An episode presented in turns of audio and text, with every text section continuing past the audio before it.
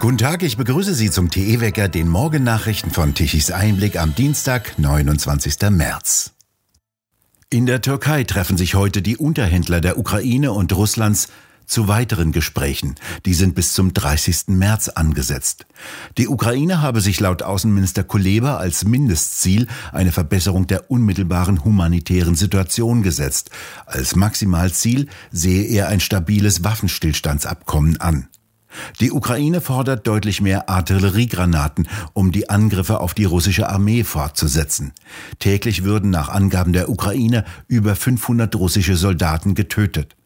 Fernsehberichten und sozialen Medien zufolge gingen die Ukrainer in den südlichen Städten Kherson und Kharkovka erneut auf die Straßen, um gegen die russische Besetzung zu protestieren.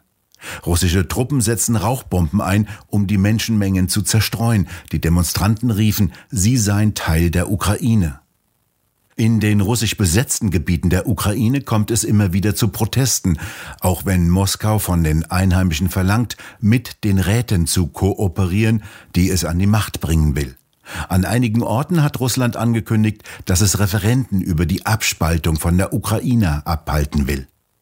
Ein Raketenangriff hat am Montagabend ein Öllager in der Westukraine getroffen. Dies war bereits der zweite russische Angriff auf Öllager der Ukraine.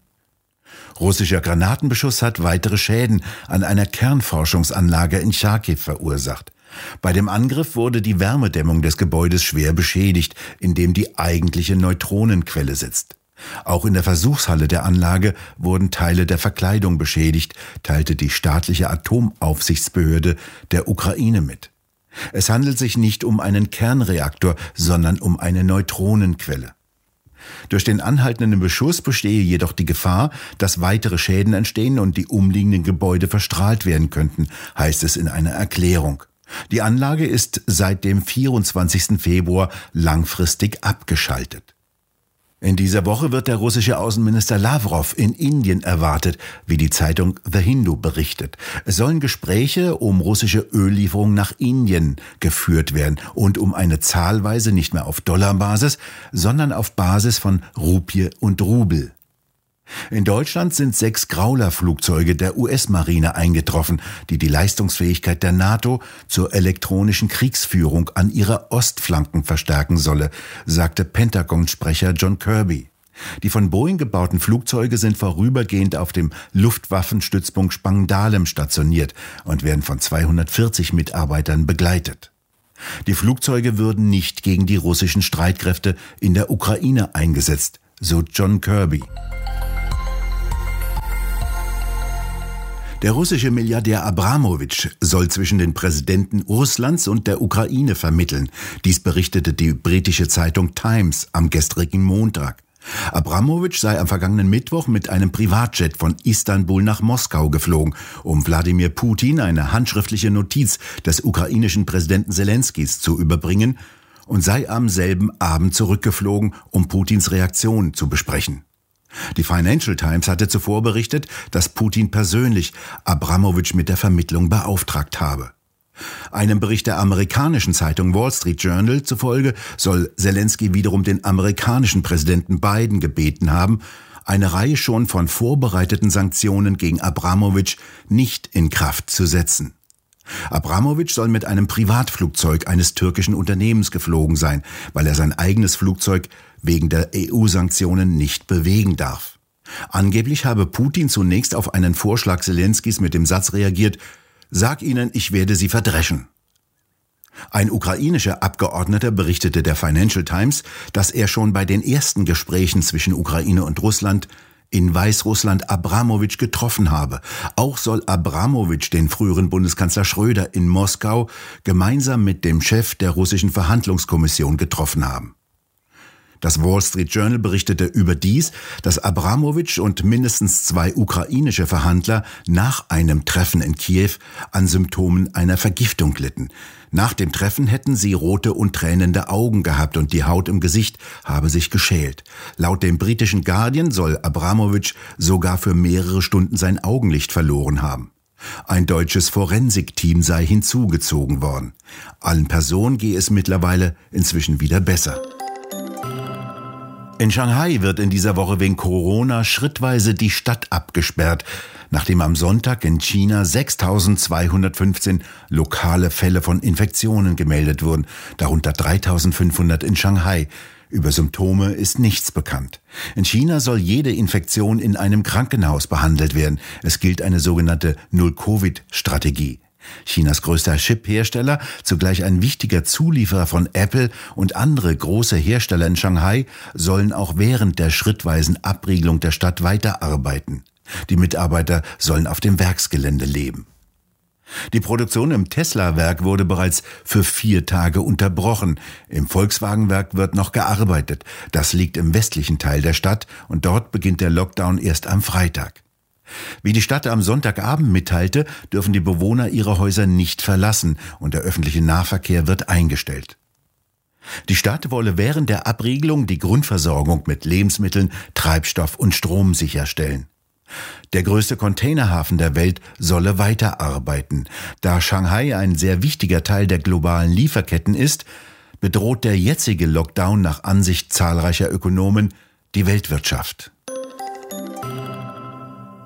Die Zahl der Corona-Toten in Großbritannien könnte falsch sein. Immer lauter werden die Zweifel, ob auch wirklich jeder Corona-Tote in erster Linie an Corona gestorben ist. Die britische Zeitung Daily Mail berichtete jetzt, dass die offiziellen Covid-Todeszahlen im Vereinigten Königreich deutlich niedriger seien als bisher angenommen. Indizien häuften sich, dass Patienten an anderen Krankheiten gestorben seien und nur als Nebendiagnose am Coronavirus erkrankt waren. So hätten die Verantwortlichen bereits zugegeben, dass die offiziellen Zahlen nur geschätzt seien. Erst vor kurzem sei herausgekommen, dass etwa ein Viertel aller Corona-Toten in den tagesaktuellen Listen nicht in erster Linie an dem Virus verstorben seien. Einer Studie zufolge seien zudem bis zu einem Drittel der positiv getesteten zum Zeitpunkt des PCR-Testes nicht infektiös gewesen. Dies könne bedeuten, dass nicht nur die Zahlen falsch seien, sondern auch viele Leute sich völlig umsonst in Quarantäne begeben hätten.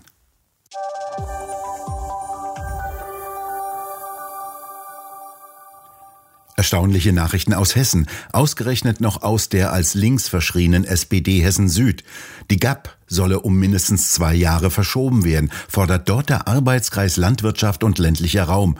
Die GAP, das ist bekanntlich die gemeinsame Agrarpolitik Europas. Und die sieht eine drastische Stilllegung von Agrarflächen, geringere Ernten und weniger Lebensmittel vor, mit entsprechenden Folgen für die Zukunft der Landwirtschaft und die Lebensmittelsicherheit.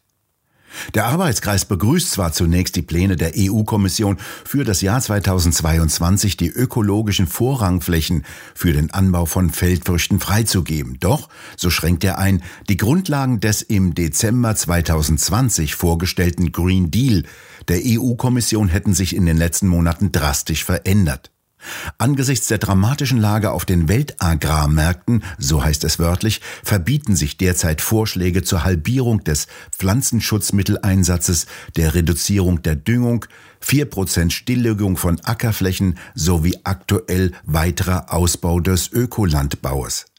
Angesichts einer drohenden Hungerkatastrophe dürfe man nicht über eine Verminderung der Ernten reden, erklärt der Arbeitskreis in seiner Pressemitteilung.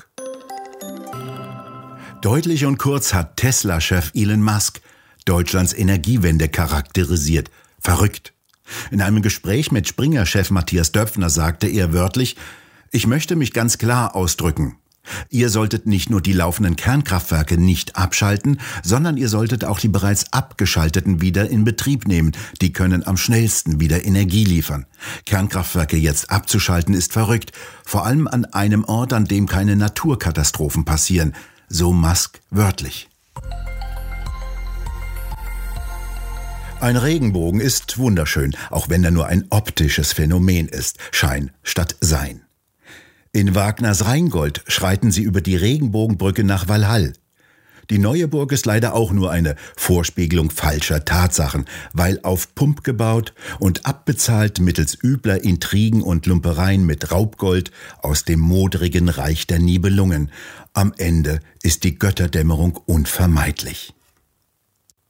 Das schreibt Wolfgang Kerles über die kleine Schule des schönen Scheins. Wo? In der neuesten Druckausgabe von Tichys Einblick. Dieses fein gestaltete und sorgfältig gedruckte Heft finden Sie im gut sortierten Zeitschriftenhandel oder direkt im Onlineshop bei www.tichiseinblick.shop auf der Webseite. Dort können Sie die Ausgabe auch als PDF-File herunterladen. Ab heute sehen wir eine richtige Zeitenwende, zumindest beim Wetter. Das ausgeprägte Hochdruckgebiet, das sich lange über Europa hielt und in den vergangenen Wochen unser Wetter geprägt hatte, verzieht sich auf den Atlantik und macht Platz für eine Reihe von Tiefdruckgebieten. Heute bricht eine Kaltfront von Norden ein. Sie wird im Laufe der Woche bis etwa zur Mitte Deutschlands vordringen. Im Norden herrscht heute Bewölkung vor. Die Temperaturen liegen zwischen 5 Grad in der Nacht und bis zu 10 Grad am Tag.